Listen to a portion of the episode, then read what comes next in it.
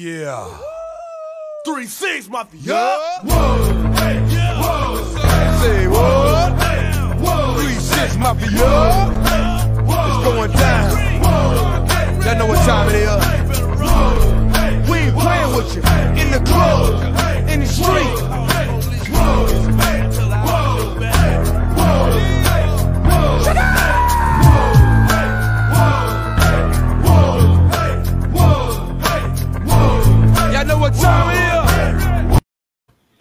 All right. Hello, everybody, and welcome into another live edition of No BS Season 2, Episode 6, getting underway on this Thursday evening in San Diego, up in Northern California, and out in Columbus, Ohio. Getting folks alongside the usual suspects.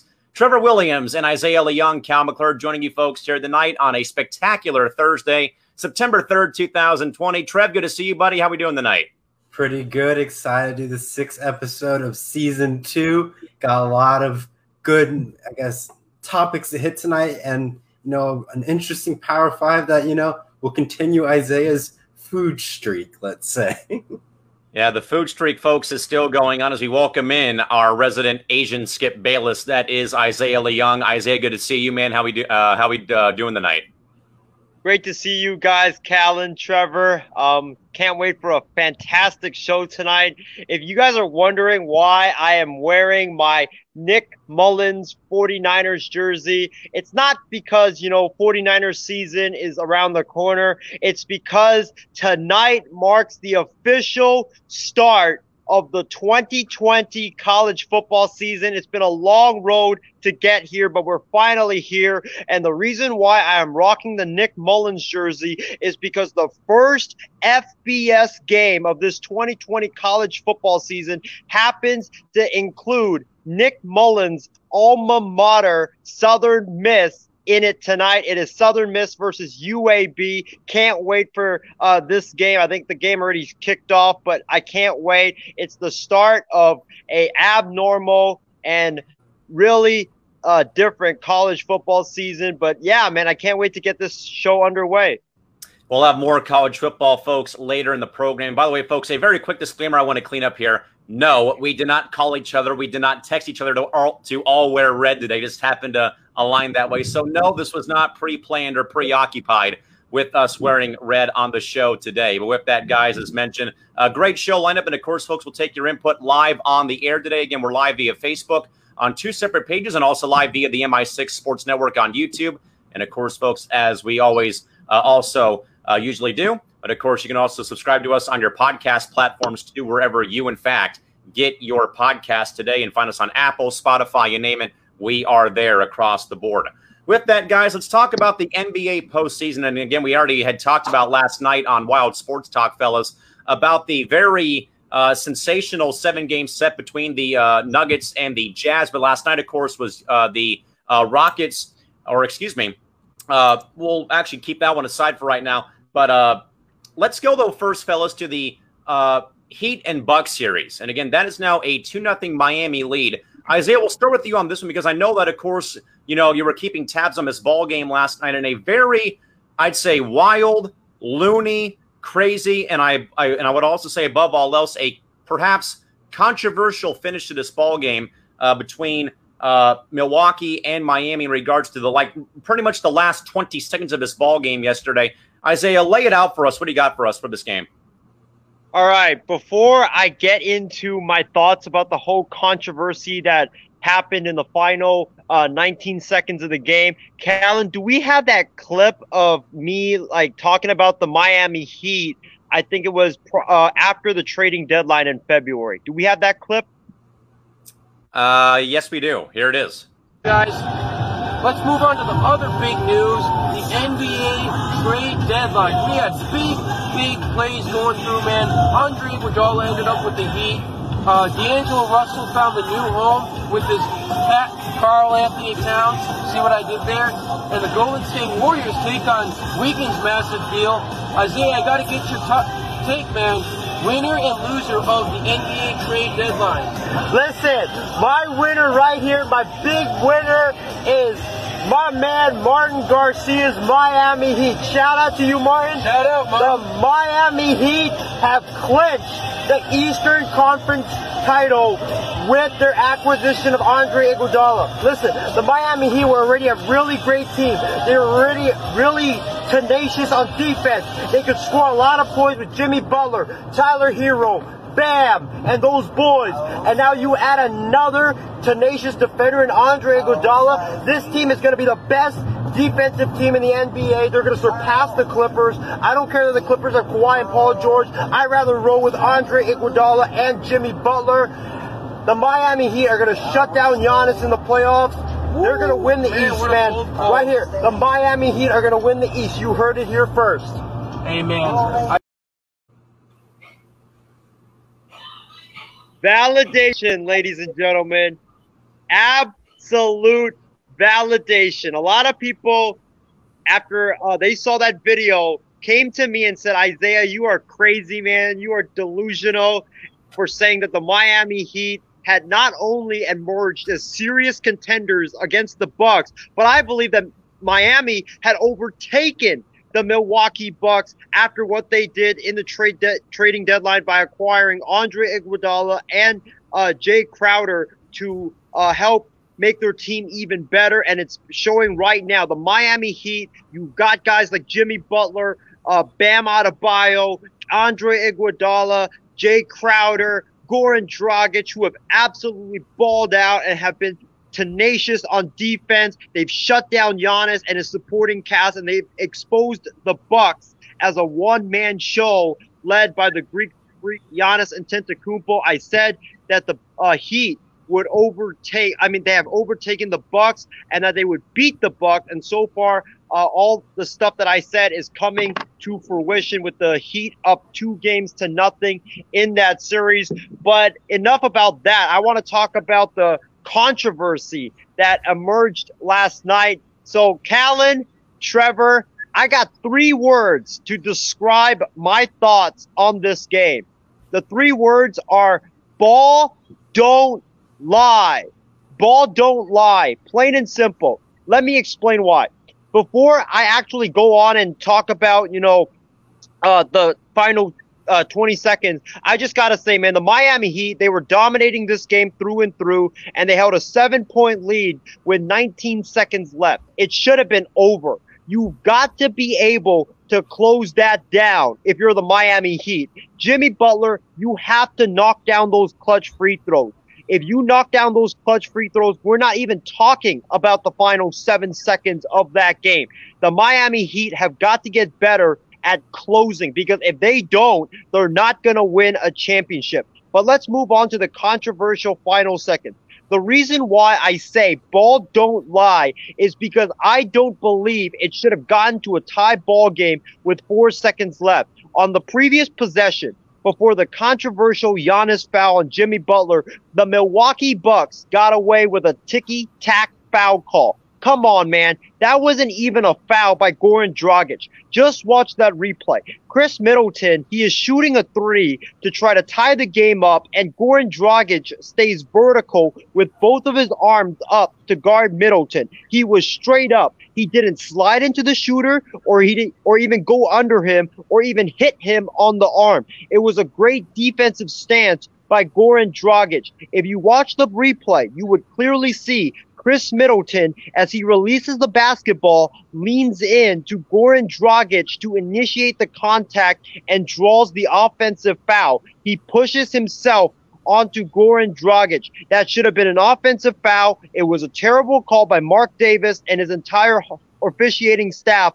And I am so glad that the basketball gods gave the Miami Heat retribution for that absolute rubbish call that they made on Goran Dragic. And now let's move on to the Giannis controversial foul. I thought the foul on Giannis Antetokounmpo was the same thing like uh, Goran Dragic. It was absolute BS. And Giannis, he played perfect defense on that shot. He doesn't touch Jimmy Butler on the arm. He doesn't go under him to disrupt the shot. He merely just slightly touches him on the hip and he gets called for a foul. That is the softest foul call I have ever seen in my life and it ruined such an epic game. Can these refs for once, just learn to let the players play for goodness sakes. Nobody pays good money and tunes in to watch the referee show. No, we want to see these stars go out there and compete and light it up on the basketball court. It's just extremely frustrating to see these great games go to waste because referees decide, hey, they want to be the hero or they want to be the ultimate decider and, you know, and end up ruining these damn games. It's just so frustrating, man. I wish that, you know, they would have let the players play and that it didn't happen the way it happened yesterday. But hey, it is what it is. I think that the Milwaukee Bucks are in a world of trouble. I think that the Miami Heat have got them where they want. And I believe that Miami now will finish the Bucks in five games. So, Trevor, we'll kind of uh, steer away from the predictions right now, though. But things do look grim now for for Milwaukee. We know, of course, everyone kind of panicked about them and the Lakers losing the first game of their uh, first round matchups with Portland and, and Orlando, and they both came back strong in game two, though. But now, though, Milwaukee, I think, is in a world of trouble, though. I believe that they are, in, in fact, in a world of hurt right now, down two games to none against a very good and very energetic and exciting Miami Heat team again, with really, other than Jimmy Butler and Bam, a lot of guys that probably are kind of coming into their own right uh, recently. And I think, though, that Isaiah, though, is on to a great point, though, is like I've always said, though, Trevor, this goes for the NBA, the NFL, and even the WNBA. When they publish that final two minute report where they literally break down every single whistle that goes on in the last two minutes, maybe the last minute now, depending on how the rules have changed, I just say it's flat out irrelevant that a that in my mind that the referees or at least that the NBA refereeing committee can write up this you know thorough report of every single whistle that happened in the last two minutes of a game, and then just out of the blue say, oh by the way, they we missed a shot clock violation or a backcourt violation or we missed a foul here. It's like that's good and all, but that doesn't change the outcome of a ball game. It still goes in favor of Miami. And again, we had a very very loony last 20 seconds there down in Orlando. But Trevor, give us your thoughts though, mainly probably more so about this game more so than anything else between Miami and Milwaukee. I guess just this game in general, there was like a lot of momentum in, in this game going on. Because like just I believe I looked at a stat that seven of the Miami Heat players scored in the double digits. So Miami really came to play in this series, and there was no taking the gas off from start to finish. Though they blew a big league in this game, the Bucks were able to close it down and only end up losing to foul shots at, tail, at the tail end. Just imagine that Jimmy Butler didn't get fouled at the end. That game would have gone to overtime, and he could easily split this game series to one to one since Giannis could have that momentum going into overtime. And you know he could have his almost his little MJ moment or a legendary moment that could be like, "Hey, Giannis is back. He's going to be able to control the East." But since they end up going down in this series, now can Giannis win two games back to back, make it two two overall, or will he have to come back from a three to one deficit like the Utah Jazz had to do to end up clinching, I guess, their spot? Very, uh, I agree, fellas, and mainly, you know, I, know, of course, that this is a very interesting sequence of events because again, I, I don't know if we've seen that much utter lunacy take place in a basketball game let alone in the final moments of a game where we see, you know, both teams get, you know, probably in a lot of people's minds, maybe gifted free throws at the very end, where, of course, normally I think nine times out of 10, I'd say now eight times out of 10, that the referees in a basketball game put the whistles in their back pocket. They rip it up, they rip it off the lanyard and put it away, and they don't usually want to be in that spotlight, though. But I think, though, Isaiah, that the referees, I think, in both this game and even I think game seven of the Oklahoma City Houston game are under a very big microscope after the events that occurred last night. Do you agree with that and why? Oh, I totally agree. I think um, what happened last night in the final seconds of the Milwaukee Miami game is that they made the mistake by giving uh, Khris Middleton those three free throws. They they saw on the replay that you know that it should have been an offensive foul, but they made a mistake on it, and then they just had to you know give. Uh, they basically had to give uh, Miami redemption for it. Like Doris Burke said it on the telecast last night that she was really ticked off about it because once you make a mistake on one side, the refs feel inclined to give uh, the other team on like another chance or a foul so they can give them a gift for like it's like payback. So it just completely ruined the game. I hated it, and you know I just wish that uh, it never happened, but it it did happen, and Um, I just hope these uh, other refs can learn from uh, these refs' mistakes. Trevor, I think Isaiah has a tremendous point, though, as I would think in regards to if you do it one way, you have to do it another way. I, I think about it, though, mainly in baseball, for example, when a umpire, for instance, um, has to, you know, has a missed or, you know, probably calls a pitch, it's not a strike for one team, and then you come back the next time up, or that team that got that gift gets that called against them, where it's like a makeup call in baseball. Trevor, do you agree about Isaiah's points so in regards that maybe the referees obviously not putting the whistles away, but at the same time, though, perhaps in a lot of people's minds, doing it both ways, though, but at the worst possible time to be gifting someone free throws? First thing I would like to say is I made a mistake. I said the Utah Jazz. I meant the Denver Nuggets end up winning the series, but obviously that three to one deficit. But I think when you look at a ref trying to bounce out a game, there's no way that we ever seen a ref refs call a perfect game without saying, oh, this foul was called right or this little extra. So at a give and take, at the end of the day, they're still humans and they're still going to make the mistakes to try to balance the game out. So they may call a wrong call at one point in time, but when it's one of those calls that changes the whole face of the games, like we see it in college football with the whole targeting call, and you get a player ejected, that changes the whole momentum of the game. And we saw tonight with the NBA and the three point shot that could have been an offensive foul, that literally dictated the entire game at that last seven seconds that were left on the clock. And that forced Butlers to shoot that foul to end up putting him on the line for the Heat to end up winning that game. So if you ch- take that call out, obviously the Heat would dribble off the clock and then that would have been the end of the game. But I think at the same time, it's more the lines that at the either at the end of the day, you're going to get those calls no matter how much you want to call that game and all that stuff. So you can't avoid those types of calls. I, I agree. You know, at the end of the day, the refs are humans, though. But again, though, I think that it's worse, though, or I think it's magnified more so, fellows, because this is during an NBA playoff game that this is happening in regards to you know missed calls and stuff like that. So I definitely think that probably there sh- there is some explaining to do though, but more so than a two minute report though, where you probably break down all these plays in a you know in a very you know, nicely typed out Times New Roman essay about, you know, hey, we had this called here and that called here. It still won't change the complexion of that ball game. Isaiah, we'll go over to the question that I posed in the chat for the audience tonight. Is it over now that Miami is up two games to none on Milwaukee in your mind?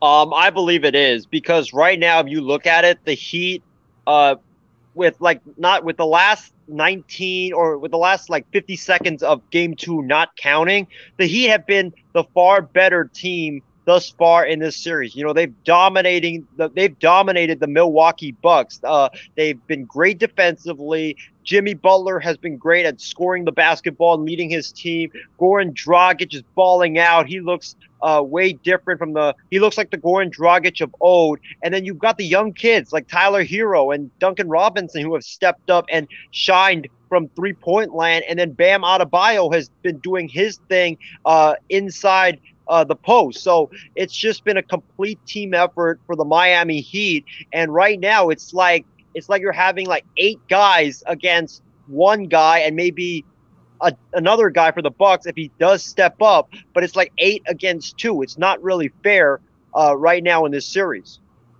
So Trevor Isaiah is leaning, I think, probably right now leaning towards it being over for Milwaukee. What do you think? Is it over with the Heat up two games to none on the Bucks in your mind, and why? it's going to be tough for Giannis to come back being the only true superstar on the Bucks. But if he's if some people say like Ryan and other people on the MI6 network saying he's the best in the world, if he's best in the world, he should be able to come back from this 2-0 deficit. But if he can't and gets swept, that takes that question out of the ballpark. So I feel like he's going to be able to win game three. But if he can't win game four, it's most likely in the books after that. Yeah, Trevor, I agree with you that you know two you know two nothing sounds grim in a series, but I think though if you fall behind three games to none, then you're really behind the eight ball. Where again you lose that next game, you're done in a 4-0 sweep though. But I think though it's going to take more than just Giannis to be able to lift this Milwaukee team, whether it's the Lopez brothers, Middleton, Bledsoe, somebody else other than Giannis to carry this load though, and that with that piano on his back though. So I, I, won't count them out yet, though. But if they fall behind three games to none, it's probably you know set you know set in stone. You know, make the bed and lay in it. So we'll see how things go on. Uh, with that in mind, uh, Isaiah, back over to you. What do you got for us? Yeah, I just want to say one last thing before we move on from this game, and that is, you know, just you just got to look at the sequence in last night's game when the Miami Heat legitimately put four guys on Giannis and Antetokounmpo, and they just had one guy guarding. I think it was Khris Middleton. That just shows you how much respect they've got for the other guys. They don't have any respect whatsoever for the Lopez, for Brook Lopez and um, George Hill and any of these other guys. They are daring them to step up and beat them by putting four guys on Giannis and one guy on Khris Middleton. So I honestly just think that um, this series right now is over because the uh, the Heat just got too much weapons on their side.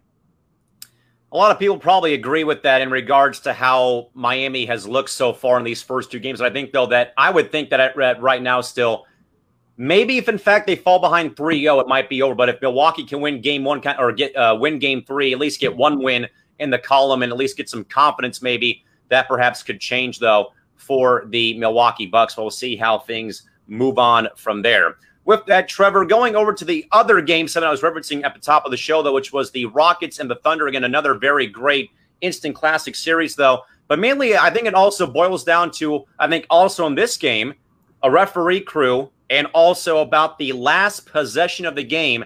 James Harden, always criticized for playing terrible defense. What does he do? Blocks the potential game winning shot to lift the Rockets over Oklahoma City to face the Lakers in round two, starting tomorrow evening down in the bubble. Uh, Trevor, first, man, let's get your thoughts though about the game, and also uh, mainly more so, let's talk the game first though. Uh, I think instant classic, uh, great game between two very good veteran-led ball clubs, but but in the end though, it's the Rockets knocking off Oklahoma City. I personally like look at the series as a whole with saying the value of Chris Paul in this series to take OKC to a game seven against an elite Houston Rocket team just think about like if I was talking with Isaiah on the phone, I was as I was getting dinner, and I was like saying, if Chris Paul was able to win that series, does the value of Chris Paul, quote unquote, being better than Russell Westbrook, and based on that Good value point. of that trade? So it was like saying at that point, if Chris Paul was able to win it, he's way better than Russell Westbrook, and he was able to take a Oklahoma City team in his first year against a number three seed and just be able to take him to a game seven. Russell Westbrook wasn't really able to do that when he was just him by himself. So at the same time, it just shows you that Chris Paul was a better hustle, more of like a hustle athlete, able to get more points, was aggressive on defense, and it just shows that at the end of the day, defense ends up almost winning you championships almost. Isaiah, what do you make about the game as a whole? We'll get to more about you know the game-winning block shot, you know the maybe the referee conspiracy uh, conspiracy in regards to uh, Chris Paul and, and one of the referees having some legitimate beef over the past several years momentarily. But give me your thoughts though about how this game went and how the series ultimately went between Oklahoma City and Houston. I agree with Trevor completely. I don't think that uh, moving on from Chris Paul and getting Russell Westbrook was really an upgrade for the Houston Rockets. In fact, I think they downgraded because if you look at it, Russell Westbrook in crunch time, he couldn't make a shot to save his life, while Chris Paul was draining shot after shot after shot. So I think the Rockets uh, made a mistake by trading uh, for Russell Westbrook. I know why they did it because Russell Westbrook is obviously younger than Chris Paul. But come on, man, Chris Paul is so clutch when you need him to be. But in terms of this game, um, I just gotta say, Mike D'Antoni, after the game last night, should have went back to his hotel room, went down on his knees, and thanked the good Lord that he is still employed because that guy was so close to being un- unemployed. Oklahoma City and Billy Donovan had not one, not two, not three, but six freaking chances to win the ball game in the closing seconds yesterday. Ladies and gentlemen, on Wild Sports Talk yesterday, I went all raw, raw about how Billy Donovan is one of the best coaches in the NBA and how he is so good, this and that. And, and today, I'm extremely humbled, and I gotta, you know, eat a massive plate of crow and take all of that back ladies and gentlemen, I think I can coach better than Billy Donovan. The decision.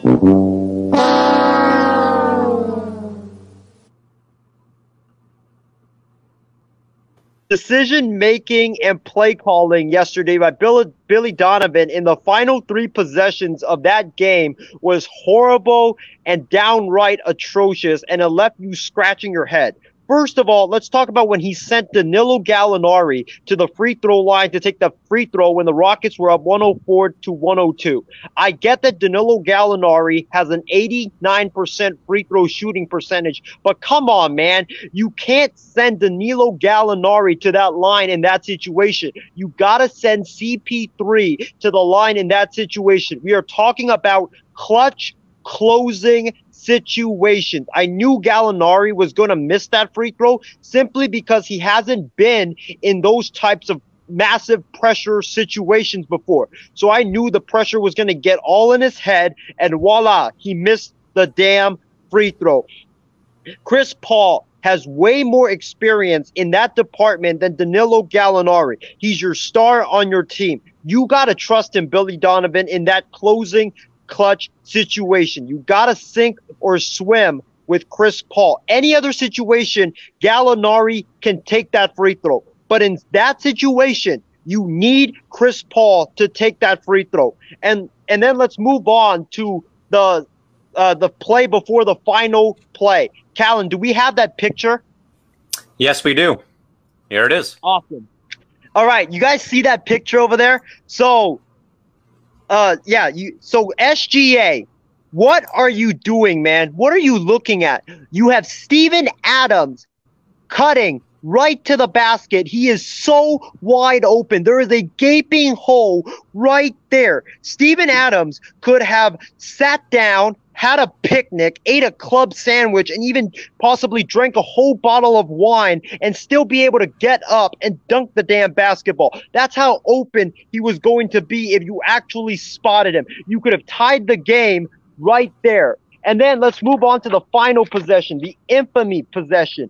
First of all, Billy Donovan, I got to ask you, what the heck are you drawing up there? You should have stuck with the previous play and had Adams cut to the basket and he would have been wide open again for you to tie the ball game. And secondly, Steven Adams, what are you doing in the middle of the scrum near Shai Alexander trying to screen and push Rockets defenders out of the way. It doesn't make any sense. Cut to the damn hoop, my guy, and have SGA lob it up to you. The Rockets can't stop you because you're like five inches taller than any of those Rockets players on the court. It's literally like that picture of Yao Ming standing back to back with Kevin Hart. That's how like bad or that's how taller uh, you are than the rest of those Rockets players. It doesn't make any sense, man. I think Billy Donovan is the main culprit in uh, the Thunder losing this game with his pathetic uh, play calling. Uh, drawing up plays and terrible decision making down the stretch. And it's so sad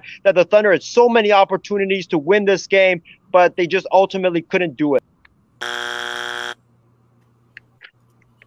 So, uh, Trevor, in your mind, I think Isaiah's onto a good point, though, that maybe that that final possession probably falls sadly on the shoulders of Billy Donovan for maybe not working things out again. Steven Adams, uh, per that uh, again, per this photo again, we'll pull, throw it back on screen though. But as mentioned with uh, SGA throwing things in there, but man, oh man, I mean, with every other player practically guarded, he had two options with Adams in the middle and then one more option at the very top of the screen there, and he chose not to go the route of that uh, Trevor, in your mind, does perhaps Billy Donovan earn the uh, you know earn the br- uh, brunt of the blame for the uh, Thunder's loss last night? What do you think? Well, we sadly, folks, lost Trevor, so we'll get his thoughts here in just a moment when he's able to get back real quick. Uh, but I, I, think Isaiah, you're probably onto uh, probably the right track, though. That uh, perhaps the blame probably does in fact go on Billy Donovan for that missed call as we do, in fact, bring Trevor back on here. Uh, Trev, let's have that again. Take two in action. I, I, I really don't know what's happening, but um, I really didn't get your question, Colin, because the audio was cutting in and out. So I'll just. Uh, do you believe that? do you believe that Billy Donovan deserves much of the blame, if not all the blame, for the uh, final possession there for Oklahoma City? I think it probably most likely is because that's more of a coaching issue. And like when you're in a tight game like that, a coach needs to know how to manipulate the game for to give his players the best opportunity to score a basket or come up with a play in the final few seconds to either tie the game or take that deep winning three to help them put them up by one and end up closing out that series. That's the whole po- purpose of a coach. And I think no matter what star player you have on the court and what their shooting percentage is, if you don't draw up the play to do it, there's no way you're going to be able to win a, a close game like that. Definitely a great fellas for sure. And again, folks, the uh, Thunder and the uh, Rockets playing a seven game series last night. Uh, real quick, guys, a quick comment from Christy Wilson. I think she agrees with us here. Donovan's play calling very confusing or confusing in general. A lot of people definitely agree. Isaiah, what do you got for us? All I'm gonna say is that that picture that you just showed up on the screen, Callan, is going to haunt Oklahoma City Thunder fans for the rest of this entire offseason. Because he was wide open, man. He was wide open. You're yeah, definitely, close. definitely agree. Definitely agree. Uh, I think Billy Donovan may be waking up with cold sweats and probably with nightmares about that uh, call. But again, you know, stuff happens where in fact things don't go uh, don't go the right way. Uh, Isaiah, that does though bring a very interesting uh, question to the, fr- uh, to the front though. Per a report I saw last night from Marc J. Spears on Twitter, that apparently there was a bit of a gripe or some beef between Chris Paul and one of the head referees last night by apparently the referee, forget his name though, but I remember seeing this report though last night, I believe from Marc Spears of Yahoo Sports though, where I believe I I want to say it was Scott Foster. I might be wrong on this though. But the referee pretty much told Chris Paul, "Hey, don't forget, I uh, don't you know, don't forget, I was the referee when you were last eliminated from the postseason. So I don't know, man, if there's like any legs to the story, though, man. But I found that tweet to be very, very interesting. I'll try and pull it up for you guys. But uh, Isaiah, you know, that, that's kind of a very bizarre sort of turn of events, though. If in fact any of that comes to light and come to fruition, what do you perhaps make about you know maybe this uh, conspiracy or maybe some beef between Chris Paul and the uh, NBA referees?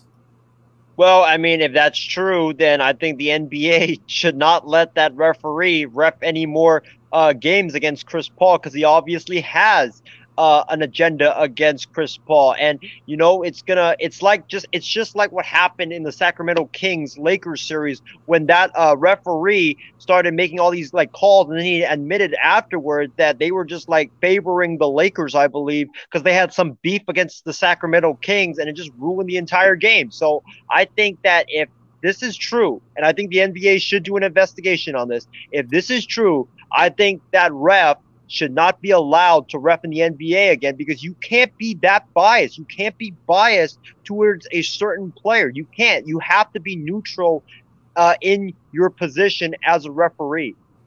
So, real quick, guys, Matt Young of the uh, Houston Chronicle. My goodness, folks, my apologies for that. Uh, my apologies for the sunset right behind me here. Looks like we have like a someone watching the program from behind me. But, folks, uh, here is the story, by the way, from Matt Young of the Houston Chronicle uh, in regards to uh, what we had just talked about here. But a very quick uh, excerpt from Matt's article reads the following. Chris Paul is eliminated from the postseason, but he did not leave the NBA bubble without taking one last shot at much criticized NBA official Scott Foster. So I was, in fact, right about that.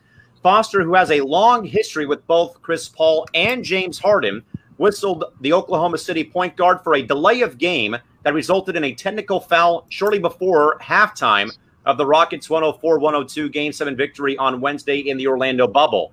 Following the loss, Chris Paul said because uh, uh, said before the delay of game was called, he was indeed stalling by tying his shoe so he could get a peek at a replay to see if the Thunder should challenge the previous call on the floor. Chris Paul told this uh, quote to uh, the press last night about Scott Foster by saying, "quote Scott Foster walked over to me and told me, Chris, you ain't gonna do that. I got them sweeping up the floor. Paul said after the uh, Thunder loss. Kristen said, "Okay, cool." So I start uh, started to tie my shoe back up, and he calls or still calls delay of game. That bleep don't make no sense. He just, I don't know. We could have won the game, but that situation, the league knows. Yeah, they're to find me. I said his name. We all know the history. Close quote. Harden would make the free throw following the technical foul to give the Rockets the 54-52 lead with two, uh, just about 2:30 to go in the first half. And further, folks, real quick before we, back move on here uh, on this, Paul, who has lost his last 10 playoff games in which Foster was an official, also said that Foster approached him before the opening tip off and told him he was a referee back in 2008 when the Hornets lost game seven to the San Antonio Spurs of the Western Conference semifinals. When Paul was with Houston, he criticized Foster after he lost to the Lakers, in which the official gave technical fouls to both Paul and head coach Mike D'Antoni. Uh, further, real quick as well, uh, Paul said, "Yeah, Scott Foster at his finest." Paul said that uh, uh said that night of a technical foul he received from Foster when talking with official Courtney Kirkland. Uh, you know what I mean? He just never fails. Close quote. So, Trevor, I don't know, man, but this I think just adds another layer. I think onto this very weird referee player beef going on here right now. But then, though, Trevor, I mean, the audacity of Scott Foster to remind Chris Paul and rub in his face, hey, by the way, you remember I was a referee when you lost in uh, game seven in 08 against the Spurs, right? You know, that was me, Scott Foster. Uh, Trevor, uh, thoughts about this story that now has pretty much uh, surfaced over the last several days? You can't do that to a player. It's like you, the player can't touch the ref. So, like, that's almost like taunting. That should be almost like a foul at that point. Like, refs should not be doing that to players. It's not right. But at the same time, I kind of want to make the joke that since you know Chris Paul's in all those State Farm commercials, maybe he doesn't have State Farm. Maybe he has bad experience with State Farm, so he may be like the farmer's guy, and you know doing something else like that. So I got to throw my little insurance fund joke out there. But at the end of the day, refs should not be making gestures like that. That's disrespectful. You're a professional and you should be just refereeing the game. You shouldn't have hidden agendas try to mess up a player's legacy when we go back to analyzing these game sevens, but you still have an, an out, overlying outcast was that ref was the reason why they couldn't get past that game seven. And that's going to affect their legacy, and you can't change that. Isaiah, I don't know if it's on the same plateau as the 2002 referee snafu between the Lakers and Kings, though. But it certainly, though, man, I think raises questions, though, about referee professionalism and above all else, ref uh, referee ethics in regards to, again, right down the middle, being impartial, being neutral for both sides, though. But man, though, to rub it in the man's face that he was a referee when they lost in 2008 in another game seven, my goodness, man. Uh, final takeaways from this uh, story that again surfaced last night, per first by Marc J. Spears of Yahoo Sports and also by Matt Young of the Houston Chronicle. I mean, it just goes to show you uh, what I was talking about. I think was on Monday's episode of Wild Sports Talk that referees and umpires need to be held accountable. There is no accountability when it comes to referees and umpires. You know, they're kind of like dictators now. They can do whatever the heck they want and they like can get away with it. While the players, if you say something bad about the referee, you're getting fined. So I just think that these professional sports leagues and even college sports leagues too, they need to, you know, set some accountability when it comes to referees and umpires. I definitely think for sure. And again, very interesting story, I think, uh, guys, that has again developed or did in fact come to fruition last night. And Christy Wilson agrees Scott Foster crossed the line, in her opinion. Definitely crossed the line. Uh, definitely crossing a couple lines there in regards to, for one, taunting a player about past history, and also more than anything else, though, as well. Holy cow in regards to uh, the uh, calls made too down the stretch. With that, Trevor, final question for this uh, for this uh, block here of the program. Pretty plain simple. Did the Thunder choke or did the Rockets win it? What do you think?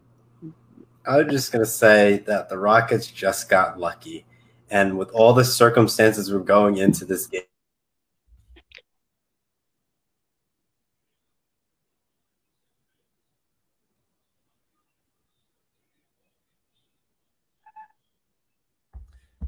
Looks like we've lost Trevor by virtue of some technical faults, fo- of folks. And uh, you know, we were actually saying Isaiah before the show that it would not be a MI6 Sports Network show without some technical faults. Uh, with that, Isaiah, let's let's hear your thoughts. Did Oklahoma City choke, or did the Rockets win this thing?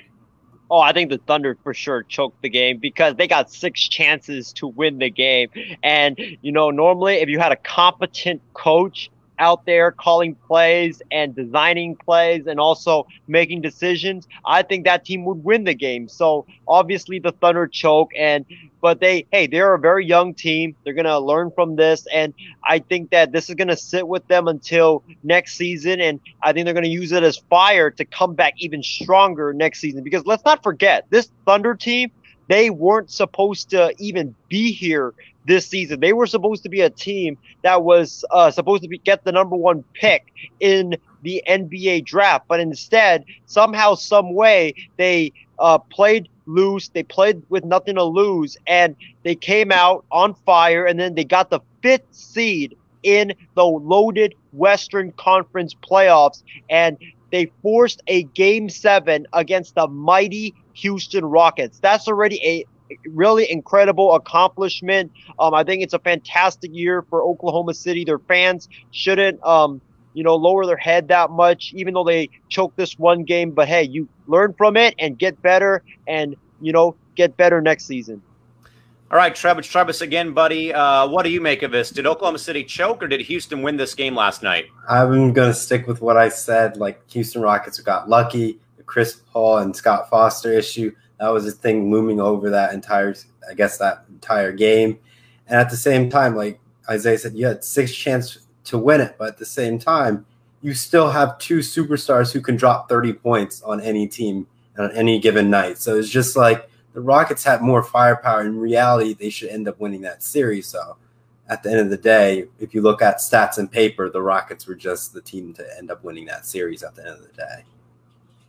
Definitely agreed for sure. And again, folks, keep those uh, thoughts coming along as, in fact, we move on into our next topic here. And that, uh, and that, guys, is the very uh, interesting move made today by the Brooklyn Nets. That is hiring, for one, Cal McClurg's favorite NBA player of all time, but also a man with no head, uh, no coaching experience, and that is NBA Hall of Famer Steve Nash to become their new head coach, signing a four-year contract today. Uh, and uh, and Trevor, we'll start with you on this one.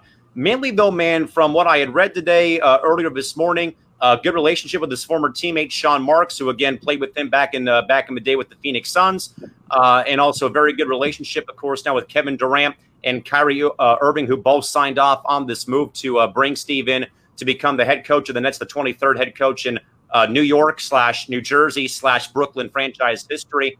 Trevor, I think a lot of people very surprised about this. In fact, that it's a for one a you know one of the greatest players of all time, uh, two-time MVP. Uh, obviously, not winning a title as a player though, won, uh, won one though with Golden State as a uh, player consultant. But I think though, a guy though with no coaching experience though, and again, we've seen a lot of guys though that have been uh, great players who had no experience coaching, who I think became great coaches. Isaiah Thomas for a bit, Larry Bird, Steve Kerr, notably, some of the uh, three guys I can think of think of off the top of my head. So, uh, Trevor, your reaction to the Nets uh, hiring Steve Nash, of all people, pretty much to become the new head coach of the Brook- of the uh, Brooklyn Nets basketball team. This is more of the interesting pickups by any team that I've ever seen in a while. But at the same time, it's Steve Nash.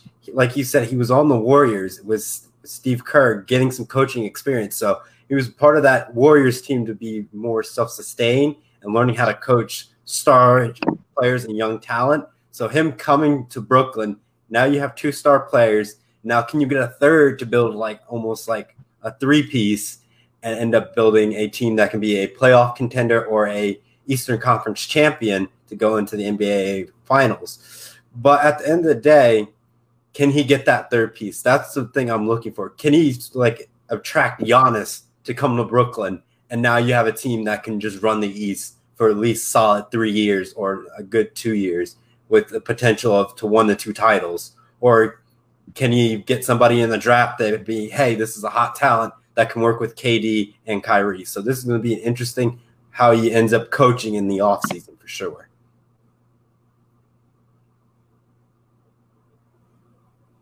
Uh, Isaiah, it'll be very interesting to see how, in fact, the Nets are able to make this work, though, by virtue of, again, a guy like Steve Nash, great player, player consultant, but again, has never coached before at any level, head coach, assistant coach, you name it, whatever's going on.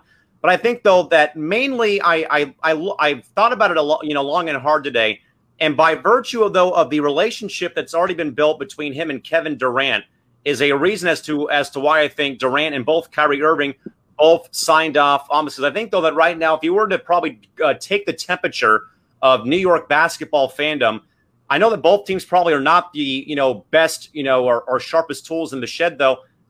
But I think though the Nets, in my mind, look way sexier than the Knicks. If I'm a basketball fan in New York and I'm trying to find a team to root for because you know they they look good, two bona fide superstars in Irving and KD.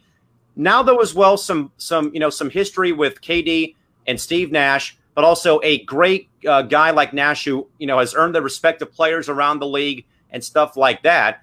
I think that, that, that, like I said this morning, this could be very well. I think though that Steve will probably struggle as any first year coach does and go through some hiccups. I think though more than anything else though, big time props for the Nets to extend Jacque Vaughn to be his main assistant coach. And uh, Isaiah, I know it's a very surprising move though, but I think one that probably in my mind works out for Brooklyn long term. What do you think though about the hiring of Steve Nash?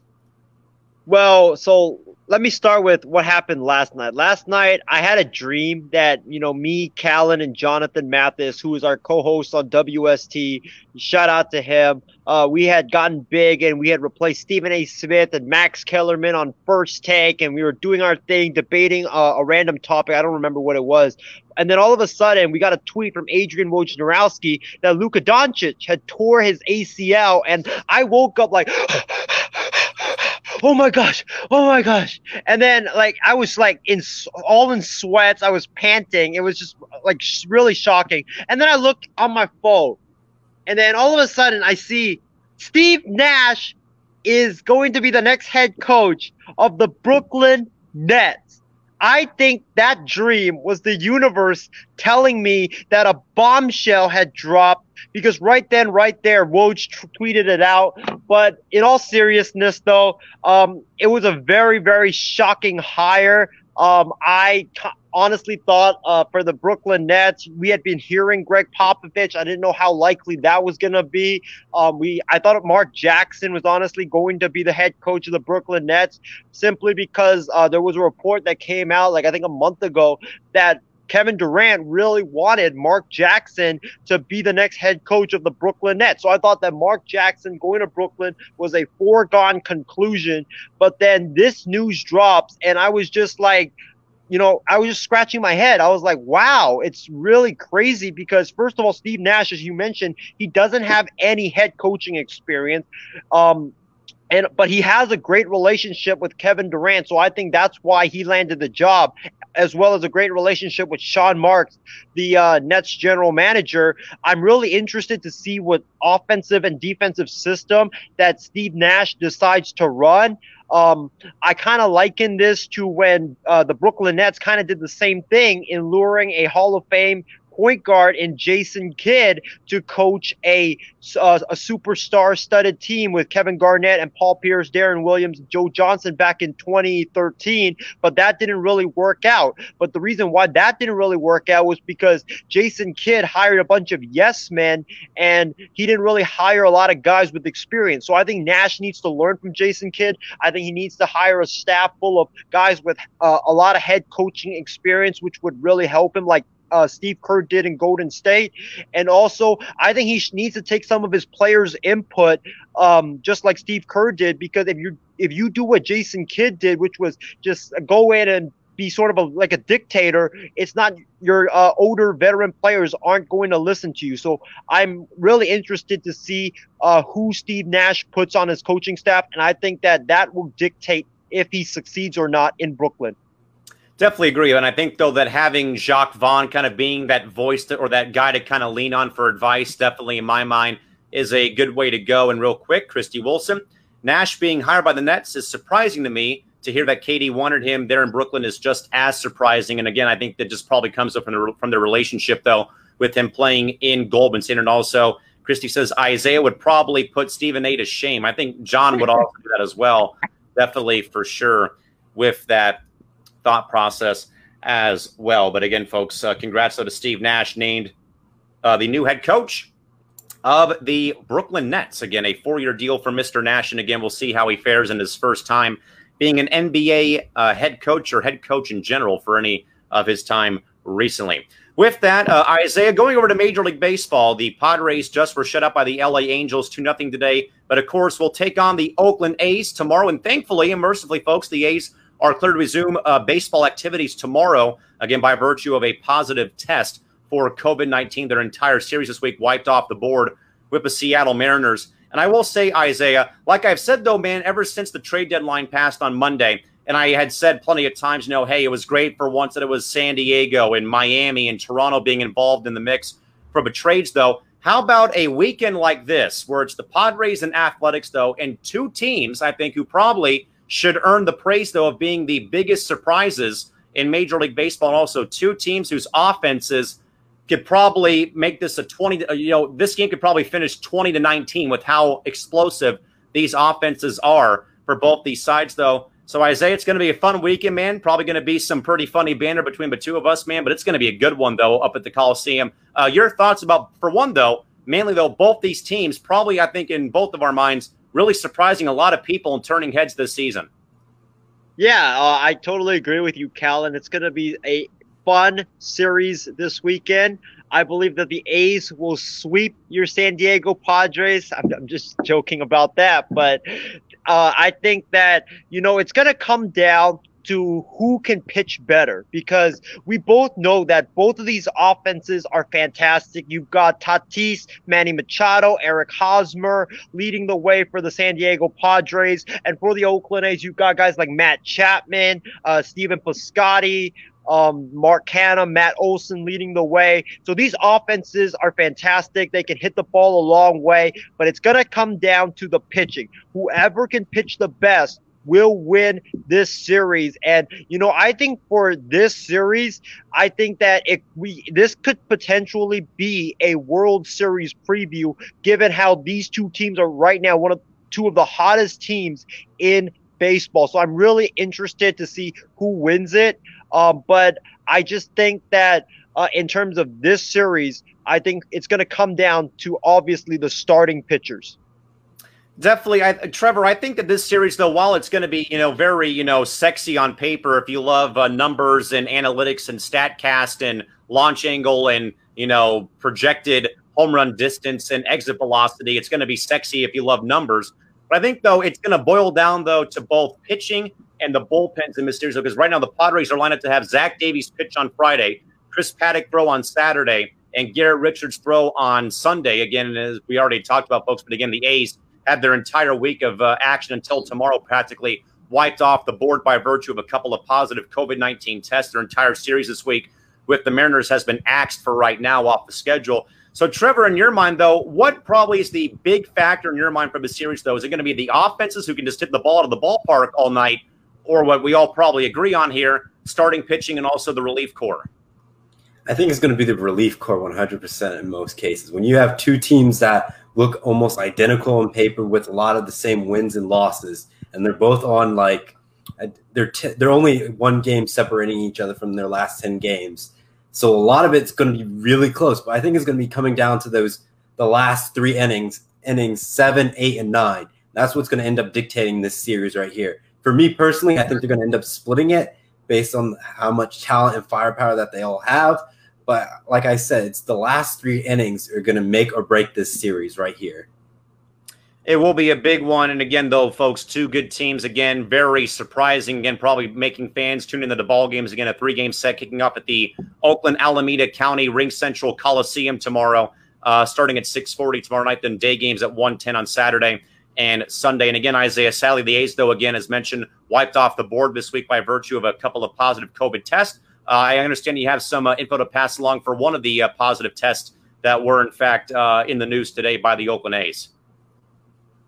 Yeah, um, I just want to. Uh, I don't know if you're watching, but Daniel Mengden, if you're watching, you know, uh, just want to tell you, uh, we wish you nothing but the best, and we wish you a safe and speedy recovery from COVID nineteen. hopefully, like right now, hopefully that you get through this uh, fine and 100% and back on the field to go and kick some butt. Yeah, and again, all the best to uh, Sean. And uh, again, hopefully it is uh, nothing too serious in regards to uh, the COVID outbreak. And again, folks, the A's will be back in action after again having to sit on the sidelines for the past couple days due to a couple of positive COVID 19 tests. They'll take on the Padres tomorrow, Saturday, and Sunday, kicking off a new a, a series at the Oakland Coliseum again, 640, 110, 110 game times. With that, Trevor, today's the official start of what is right now a very big time abnormal college football season by virtue of the fact, as mentioned, some conferences not playing right now, some conferences are in fact playing right now, and again, a lot of implications in place. But Trevor, give me maybe one college football team to watch for this season during this again very abbreviated and again very weird and abnormal college football season. Who is who is it and why? So the team I'm going with, it's not your your power your Power Five conference. I'm going to the Group of Five conference. I'm going with Memphis. The American Conference is on the up and coming.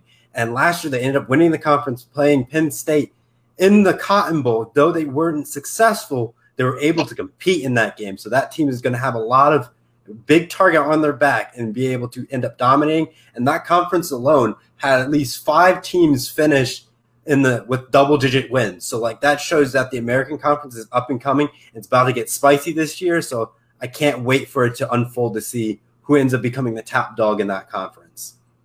All right, Isaiah, we got Trev going with the Memphis Tigers of the American Conference. What about you again? Maybe one, maybe a couple college football teams to watch out for as this very abbreviated and again very abnormal college football season gets underway today.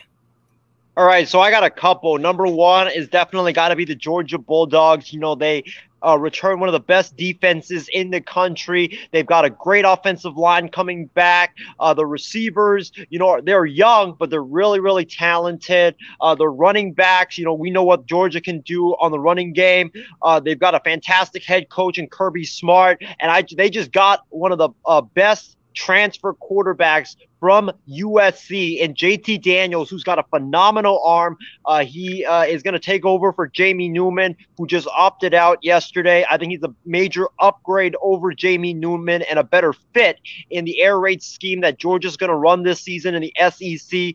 And I just think like Georgia's primed to go and win a national championship. You know, they've been close a few times. And right now, with no fans in the stands, Alabama's crowd not going to be as raucous as usual. Auburn's not going to be as raucous raucous as usual. That's going to affect a lot of programs. And I just think right now, Georgia has the team uh, both on offense and defense and coaching to go and win that national championship. Um, and another team that I would definitely look out for is, ladies and gentlemen, this season we, we're not going to have the Big Ten. We're not going to have the Pac 12. So it's only going to be the SEC, the uh, the Big 12 and the ACC, and I think the uh, some of the group of five that are going to make the abbreviated college football playoff. So I think there's going to be two teams in the SEC. Uh, it's going to be Georgia one, and then there's going to the other team that I have is a team that's going to really, really shock you. Callan, you might as well get that shock GIF ready, and that team is Mississippi State. I know I know a lot of you guys are going to be like, oh my God, Isaiah, go get drug tested or whatever. The reason why I'm saying Mississippi State is because they had one of the best defenses last year. Their offense was horrific. They went seven and five or seven and six last season with a terrible offense that only scored like 13 points a game. It was their defense that was leading them to wins. They returned that defense. They fired their head coach in the offseason, Joe Moorhead. He's out, and they replaced him with the dynamic great offensive mind in Mike Leach, who everywhere he goes everywhere Mike Leach has been, he's put up a ton of points uh, on offense. So I think with that dynamic offense that Mike Leach is going to run and that dynamic defense that Mississippi State has returning, look out for Mississippi State in 2020. So Mississippi State being uh, one of the teams that Isaiah is looking at, and also of course Georgia. Guys, I'm going to go to two to uh, two programs right now that right now are not playing as of now in the fall season, but probably in the spring though. Michigan and USC. For the sheer fact, Trevor, I think you're going to like what I'm going to say though. I know you. I, I know you can't stand blue in your wardrobe, buddy. That's why you're wearing red tonight. because they're probably guys in my mind the two biggest programs not playing right now, but probably could play though eventually that have head coaches on the hot seat. Clay Helton, of course, and let's not forget about Mr. Harbaugh. If Harbaugh cannot beat Brutus this year, I don't see how those boosters and how the alumni can let him hang around in regards to, again, losing once more to Michigan again, and also, of course, Clay Helton. and USC again needing some kind of a uplift for sure. But again, folks, we'd love to hear your thoughts though about who is a program keeping an eye on. Christy says she's going to go with Clemson uh, in the ACC as a team to watch. Definitely cannot uh, uh, uh, uh, bet against the champs, and of course against uh, Trevor Lawrence again, of, of course, who's probably going to be the number one overall pick in the upcoming NFL draft next year. So with that, guys, we'll segue over to tonight's Power Five.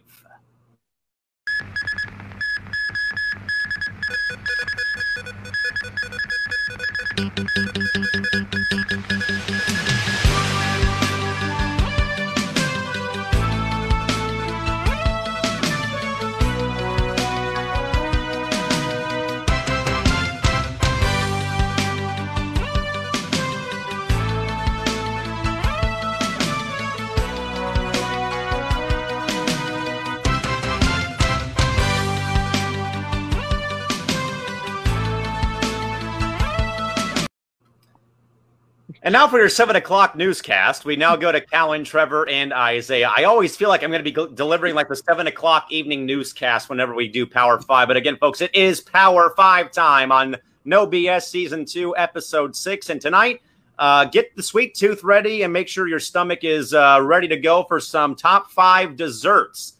Uh, by virtue of Isaiah having a two-show streak of having food food shown live on air. That was by virtue again of the very now infamous Texas Roadhouse uh, rant, which of course has also made this new uh, buzzer and this new uh, GIF we've been sharing by virtue of Isaiah with the uh, food last program. But with that though, Trev, dessert time is on the menu for our uh, Power Five. Let's hear it, man. What do you got? All right. So my number fifth spot, I was right now. It seems I'm going to put a lot of ice cream on this list, but let me see if I can turn the course. So my number fifth spot I'm going to go with the strawberry shortcake since we're coming up with Labor Day. Just having a nice strawberry shortcake on a nice hot Labor Day is very a nice touch to it. So that's why I end up having that in the fifth spot. My fourth spot will be the ice cream sandwich. Just a nice to bring your summer to a close. The chocolate sticking to your fingers because it's melting. And it's just a nice, cool bite as you bite into it. So that's really nice in the number four spot. My number three spot, I'm going to have to go with apple pie. Yes, I'm changing it up, bringing that good uh, classic American tradition. The apple pie, you can't get much American than that, than pumpkin pie. But I would say apple pie is a lot better than pumpkin pie, in my own opinion. Number two, I'm going to have to go with the traditional birthday cake. When it's your birthday, that's the first thing you end up getting. It's like so exciting, and it's like you have different variations of the cake. My favorite would be like the ice cream cake. See, I'm locking in my ice cream all the way through this list as best of my ability. But yes, birthday cake is always going to be probably in that top, like in your dessert lineup. No matter where you are, just having a slice of birthday cake is really nice. And then your num my number one will most likely be I'll probably say a dessert will probably be a root beer float. Though you may say it's a drink, but it's a nice treat after you had dinner and you just want to say, "Hey, let me kick back and put and get a root beer float." So that's why I will put as my number one.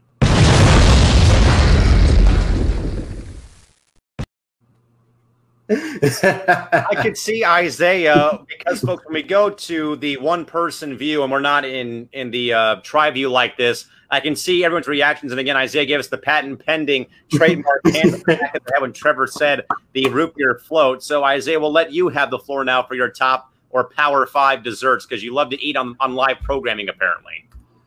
Yeah, I should have brought some of the desserts on today. I was gonna bring a big apple pie with a scoop of sh- vanilla ice cream and just eat it on the show. No, like no more food live on air. but please, let's hear but it. But Trevor, I was gonna walk off the set when you said the root beer float, man. The root beer float at one. Come on, man. I can name like 20 better desserts than the root beer float at one. But hey, it's your list. For me, number five on my list is the chocolate chip cookie. A nice chocolate chip cookie, man, is always the best. Like you pair it with a glass of milk. It's just freaking amazing. Uh, number four on my list, and this is really tough because I literally spent three hours going through this list because there was like uh, Isaiah, 20 you wanted to make a point about. Oh. it You is. Like I said see. what? Yes. What did you say? Yes, I spent three hours crafting this list. There was like 30 desserts. I had to narrow it all into like to the top five. So this was very tough. But number four, I gotta go with the uh the Oreo cake, the Oreo birthday cake from Safeway that I just had recently on my birthday. It was freaking so good. It was like a chocolate cake with Oreos, and then in the middle, the uh, the cream was Oreo cream. It was just so uh, delicious. I really recommend you all to go check that out. Number three on my list has got to be the strawberry shortcake, and the best strawberry shortcake that I've ever had was at this uh, restaurant that has now closed, unfortunately, due to the coronavirus. Sweet Tomatoes or Soup Plantation, that it's known down in uh, Southern California. Um, they had fresh, warm, fluffy pound cake, and then you just put some whipped cream on it, plus some uh, fresh strawberries, and it's so so good. And then number two. I definitely gotta go with the ice cream sandwich. And Trevor, it's not the uh, normal ice cream sandwich that you're talking about. It's the ice cream sandwich that you can get from the cream ice cream store, which is they actually have two fresh chocolate chip cookies fresh from the oven and then they put two scoops of vanilla ice cream right in the middle of those two giant chocolate chip cookies. It's amazing. It's really good. I really recommend you guys to all go check that out as well. And number one on this list it might cause callan and trevor to walk off the set. It's the pumpkin pie. The pump the pumpkin pie best dessert ever i would like on thanksgiving like forget the turkey forget the stuffing and all that i would just eat one pumpkin pie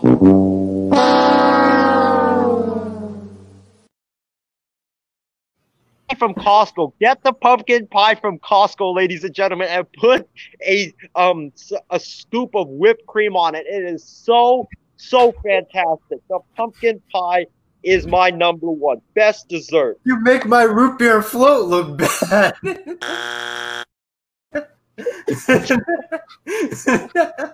Absolutely terrible. Christy Christy agrees. OMG, now I'm hungry. I've had that comment up for a while. Maybe it's not a good idea, Isaiah, to do food power fives around seven o'clock Pacific time when some of us are either still eating or are getting ready to eat. I kept mine pretty basic for my power five, folks, for desserts. Uh, number five, pie in general, uh, but mainly apple pie. I would agree, especially we have very good apple pie here in San Diego, up in Julian, California. They make it fresh at two very good places. Literally can drive out there, grab it, come home, and eat that with either some decaf coffee, some milk, whatnot. I'm going to go off the board here with number four. Some good old fashioned strudel, number four for me for that, especially if you go to Solvang, California, a small little Danish town up by Santa Barbara, kind of tucked away from everything. They serve amazing strudel. They have uh, you know fresh pastries and strudel every morning up there in uh, up there in the Santa Ynez Valley. Uh, number three, good old fashioned chocolate cake, especially if you do the molten chocolate cake where it's hot, where it's uh, uh, warmed up, maybe some hot fudge on it. Definitely can go for that.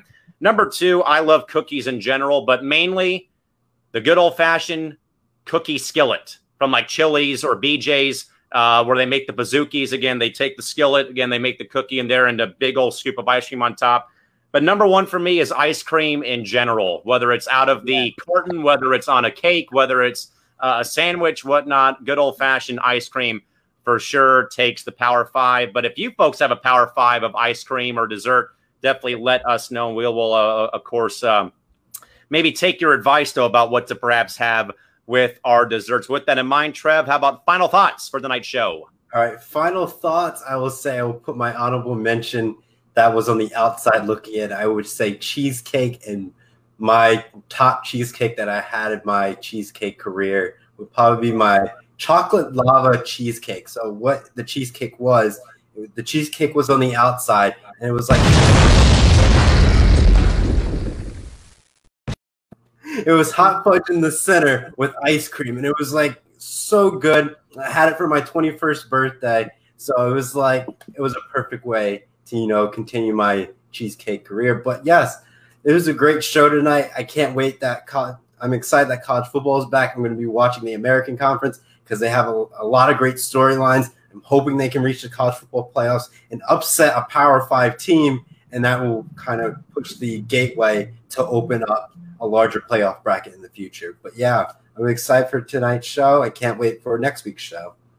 It'll be a good one for sure. And I think though, not just that, though, you know, kind of prove, hey, the, the group of five is just as good, if not maybe better in some capacity than the, than the Power Five schools for sure. So I would definitely uh, keep an eye on the uh, AAC this year. And Christy writes in one more notable option fudge brownies. Got to go the route to a fudge brownies for dessert as well. Isaiah, how about you for final thoughts for the night show? Yeah, you know, it was a fantastic show. Um, I shouldn't have talked earlier about Trevor putting the uh, root beer float as number one because I followed it up with an even worse one by putting the. I put the pumpkin pie at number one, and the all my credibility went down, went away just like that. But yeah.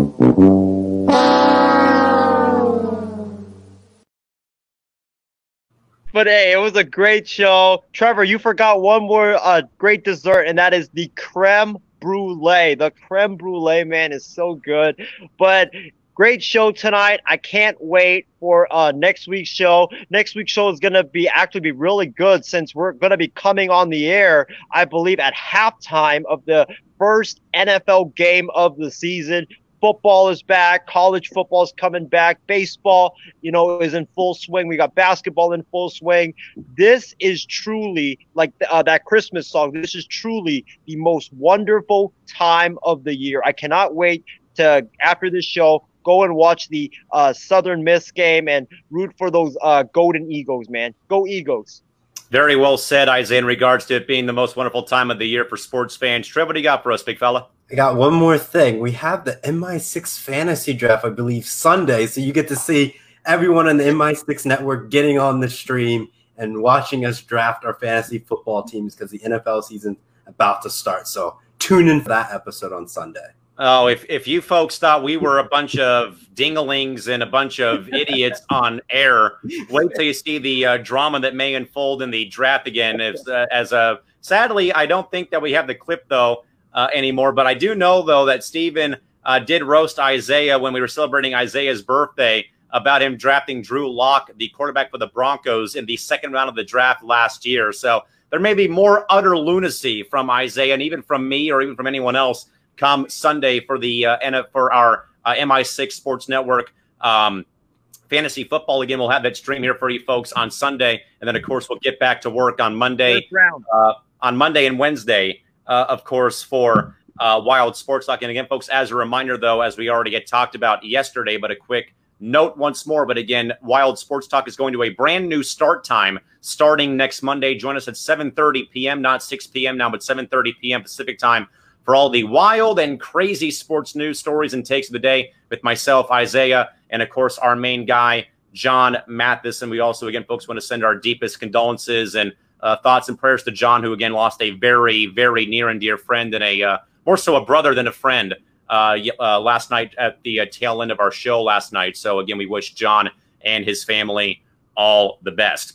But with that, folks, again for Trevor Williams and for Isaiah Young and our main producer and engineer behind the scenes, Cheryl Steven Wang. But sadly, when Steven doesn't produce these programs and I do it, we have way more sound effects being utilized. So you'll be probably folks seeing more of the Family Feud buzzer and Callan doing the uh, dog style head turn uh, being utilized. Uh, more often than you probably would like to see, though.